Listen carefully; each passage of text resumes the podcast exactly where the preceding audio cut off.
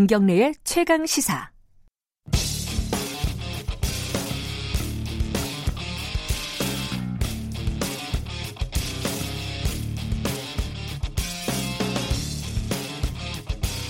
오늘의 창을 통해 보는 역사 이야기, 역사 카페 시간입니다.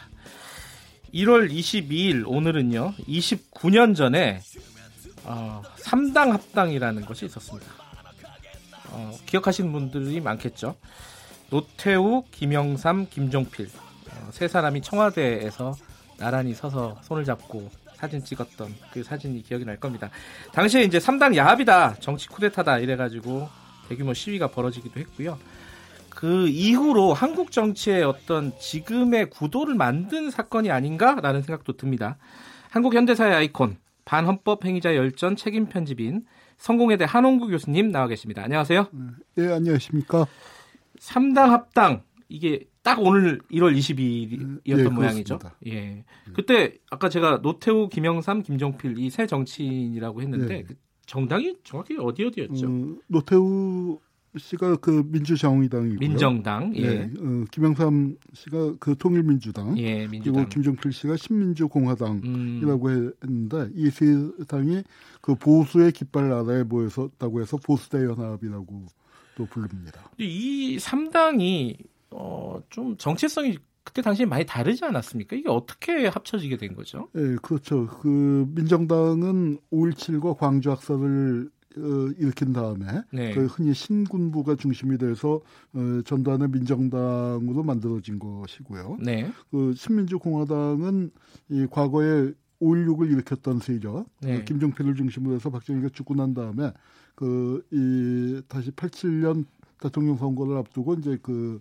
이 재구성이 됐었고요. 네. 그다음에 그 통일민주당은 김영삼 씨를 중심으로 해서 그 야, 전통적인 야당, 신민당의 명 맥을 이은 그런 야당이어서 역사적 분위기를 달리하는데 세 당이 모이게 된 겁니다. 그 세 당이 완전히 다른 당인데 예, 예. 어떻게 이렇게 가능했을까요? 이 합당이? 예, 1980년 당시에는 아주 그 저 그러니까 입장이 달라갔고요. 네. 이 전두환 그 민정당 그쪽은 집권당이 됐고 어, 김종필은 부정축제자로 잡아 가뒀고요. 네. 어, 김영삼은 이 가택연금 돼 있었고 또 김영삼 대통령 그 이제 그 당시에 그 재야 인사였죠. 네. 재야 인사로 있을 때 예, 목숨을 걸고 단식 투쟁을 해서 또 야당 바람을 일으켰었던 이제 그런 일이 있었는데 이제 이 1987년 그 이 대통령 선거를 거치면서 거기서 그 야권이 분열된 바람에 이제 노태우가 당선이 됐죠. 네. 당선이 네. 됐지만 이 국회를 지배하지 못했습니다. 여소야대가 만들어 어 져서 네. 그 여당으로서는 굉장히 곤란했었고 김정필 입장에서도 이 충청권을 기반으로 대권을 잡는다는 건 불가능하니까 네. 이제는 내각 책임제를 통해서 그 좀 권력의 어떤 그 내각 책임제가 되면 수상 정도는 이제 충분히 할 수 있지 않을까 음. 이런 생각을 했고 김영삼 씨는 그 라이벌이었던 김대중 그 후보에 비해서 먼저 저희가 대통령을 해야겠다 하는 그런 그 욕심이 있었던 것 같습니다. 이 약간 시작은 좀 동상이몽이었군요. 상당히. 예, 그렇죠. 그래서 그 당시에 예. 인기 시트콤에 한지붕 세 가족이라는 게 있었는데. 아 있었죠. 예, 예 그 한지붕 세 가족으로 많이 비유가 됐었죠. 어, 이게 이 아까 말씀하신 이제 87년 대선 때 예. 일단 야당이 분열을 하지 않았습니까? 예, 예.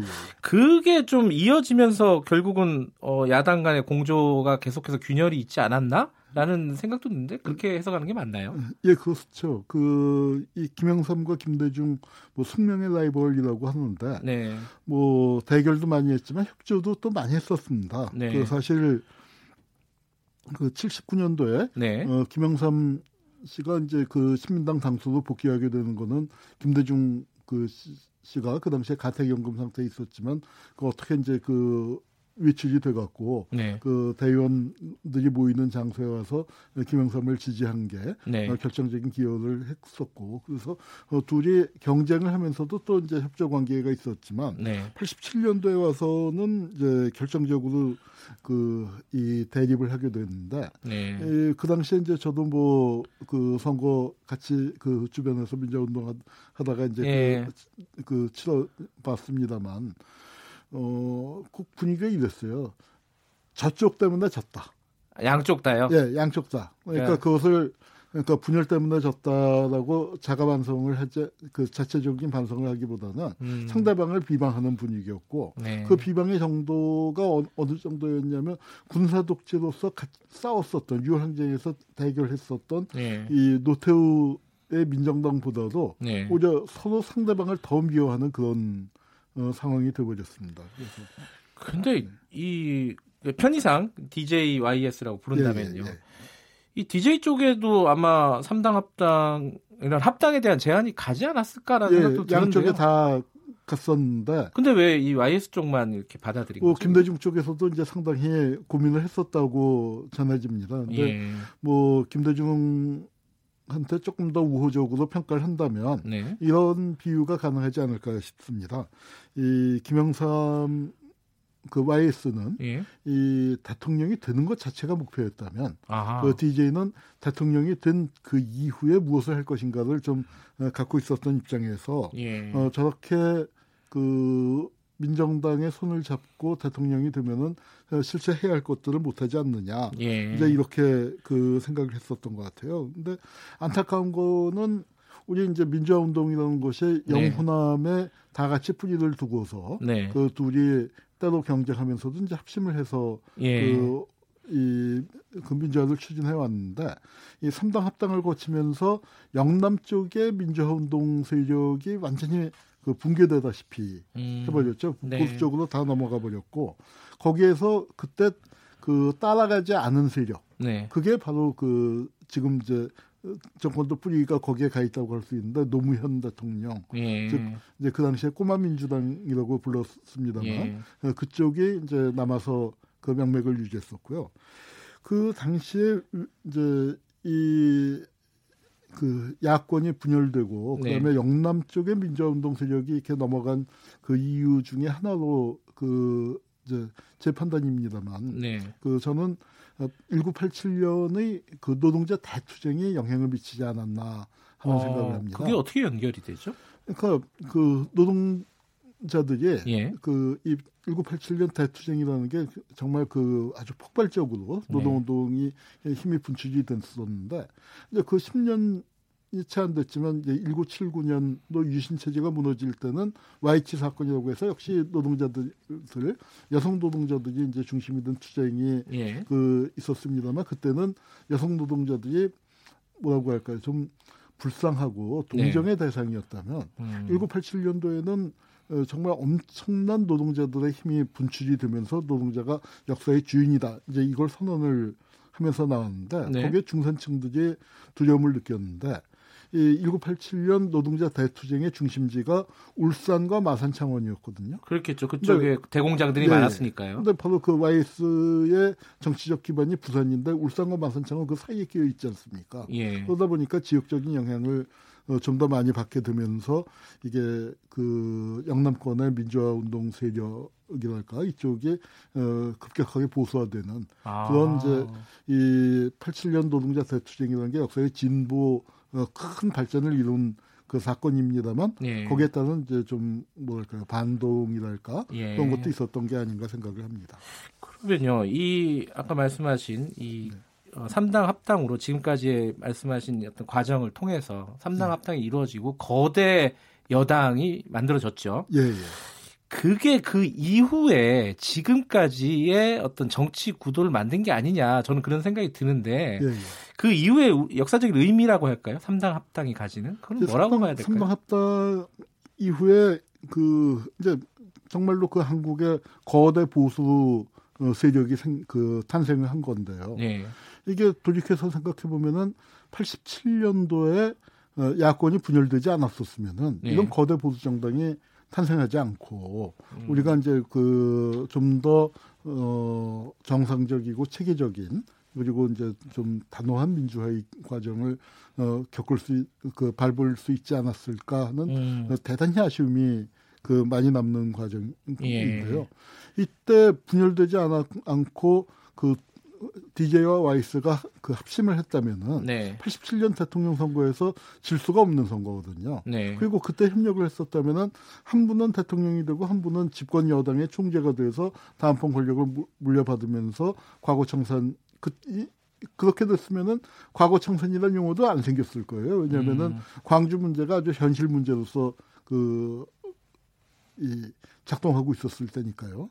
이제 그렇게 됐는데 그 안타깝게도 서로 먼저 하려고 하다가 이제 그 선거에서 패배하는 바람에 그러니까 대통령과 집권당 총재를 할 수 있는 분들이 어 야당 총재로 물러나게 되고 그러면서 또 야당의 정체성마저 잃어버리고 보수 세력으로 이제 흡수되어 버리는 네. 이제 그 이제 그런 과정을 겪었고요. 안타까운 것은 그때만 하더라도 이제 그 YS 민정 민주계가 예. 그래도 민주운동에서 대단히 중요한 역할을 하고 역사에서 그 보수 세력이지만 역사를 진보시키는데 굉장히 중요한 역할을 했었던 세력 음. 아닙니까? 예. 그런데 예. 오히려 퇴행을 해버려 갖고 그 지금 이제 보면은 그 이제 지금 이제 저 자유한국당이죠. 자유한국당의 예. 구민정계라고 할 수 있는 세력 별로 남아 있지 않습니다. 구공화계도 마찬가지고요. 아. 어, 그건 그 민주계나 뭐 그 이후에 사로이 들어간 분들이 중심이 됐는데 아직 이 정당은 의 색깔은 뭐 이런 말할 수 없이 보수적으로 이 돼버렸단 말이죠. 그런 음. 점에서 이 삼당 합당이라는 게 어떤 이 역사의 그 퇴행을 가져온 음. 그런 계기가 되지 않았나 안타깝게 생각이 합니다. 그때 당시 이제 김영삼 전 대통령 예. 그가 같이 정치 활동을 하던 분들이 예. 뭐 예를 들어 뭐 김무성 전 대표라든가 예, 예. 그죠? 서청원 의원이라든가 예, 예. 이런 분들이죠. 그래서 제가 그 음. 뭐 대중 강연을 가거나 학생들한테 예. 그 사진을 보여줄 때 옛날 사진을 보여주는데 예. 김무성 대표 같은 분이 아주 젊은 시절에 보면은 이 박종철의 빈소를 지키고 있고 아. 군사 독재 타도하자 하고 띠를 두르고 있었던 분. 인데 네. 그런 거 보여주면 학생들이 깜짝깜짝 놀래 놀래죠. 놀래요? 예. 아, 그러니까 좀 낯설어서 그런 거겠죠. 그렇죠. 그렇죠? 예. 아, 그런 분이 아니신데. 뭐 이런 그리고 이제 그 당시에는 예. 뭐그 김문수나 또 이재호 이제 노동운동 출신들이잖아요. 예, 노동운동 예. 통일운동 출신들인데 예. 아마 그그 그 당시에 이제 신한국당 신한국당이었다가 이제 한나라당 됐을 때 예. 그때 어 그 야당으로서 변신하는데 이제 이런 이재호나 김문수 이런 분들이 중요한 역할을 했죠. 예. 아마 그러니까 이 여당으로만 있었던 보수 세력이 야당으로 변신하는 과정이 그 쉽지 않았던 것을 예. 텐데 이런 분들이 이제 들어서 그 야당 색깔을 그 냈다고 할 수 있습니다. 그러니까 거대 여당이 생겼고 예. 보수 그러니까 거대 보수 그리고 작은 어떤 자유주의 진영이라고 예, 예. 할까요? 예. 상대적으로 진보 진영 이쪽이 이렇게 양분됐었는데 그 양쪽을 대표하는 정당들이 보면요. 예. 이름들이 다들 그 뒤에 많이 바뀌었어요. 이름이 너무 많이 바뀌어서요. 그때 그, 민자당이었죠. 민주자유당이었는데 전문가들도 헷갈리게 됩니다. 뭐 예. 아마 그 민자당, 신한국당, 한나라당, 새누리당, 새누리당 자유한국당으로 예. 이제 다섯 번이나 바뀌었는데 뭐 30년이 채 안 되는데 다섯 번이 바뀌었다는 건 뭐냐면은 우리 어, 대통령 임기가 5년 아닙니까? 예. 뭐 그때마다 한 번씩 바뀌게 음. 됐는데 음. 아마 정당 정치가 뿌리를 내지지 못해서 네. 인물 중심으로 그러니까 아마 이승만의 자유당 박정희의 공화당, 전두환의 민정당 하듯이 아, 그러네요. 딱딱 노태우의 들어갔네요. 민자당, 예. 김영삼의 신한국당, 그리고 이명박의 한나라당, 박근혜의 새누리당. 그러네요. 그리고 탄핵 이후에 이제 지금 자유한국당으로 음. 어, 이렇게 그 돼버린 거죠. 예. 지금 보수 대통합 얘기가 나오고 있어요. 예, 예. 왜냐하면 이제 보수 세력이 이제 탄핵 이후에 많이 쪼가들어가지고 예, 예. 외연을 좀 넓히자. 예. 그 보수 대통합도 결국은 앞에서 말했던 삼당 합당 예. 그런 어떤 식으로 외연을 넓히는 그런 방향이 아닐까 약간 기시감이 들기도 하네요. 글쎄요. 그런데 이제 뭐 그게 과연 잘 될지 모르겠는데요. 될지, 예. 그러니까 뭐냐면은 지금 보수가 조금 살아나고 있다고 하는데 그거는 예. 보수가 잘해서 살아나는 게 아니라 문재인 정권이 제대로 개혁을 못하면서 거기서 실망감이 생기면서 음. 이제 그 이 보수가 조금 그 살아나는 것처럼 보이는데 네. 그러니까 자력으로 이 자기가 그 이 힘을 회복해야죠. 아마 네. 그 지난번 이제 지방선거에서 예. 바닥을 쳤는데 예. 바닥을 쳤기 때문에 반등을 합니다만 그 반등을 한다고 해서 이 수면 위로 올라오는 건 아니죠. 그러니까 아. 아마 100m 정도 있었을 때 바닥을 치면은 뭐 한 90m까지는 올라올지 모르겠습니다만 예. 거기서부터 이제 그 수면까지 올라오기는 한참 멀지 않습니까? 예. 그거는 스스로의 그 노력이 있어야 하는데 예. 그런 점이 이제 그 보기 좀 안타까운 거죠. 한국의 보수를 볼 때 늘 그 안타깝게 예. 마음이 듭니다. 아. 29년 전 3당 합당을 계기로 지금 우리 지금 현재 보수 세력의 어떤 뿌리나 역사에 대해서 살펴보는 시간이 됐네요. 자, 고맙습니다. 여기까지 듣겠습니다. 예, 감사합니다. 성공회대 한홍구 교수님이었습니다.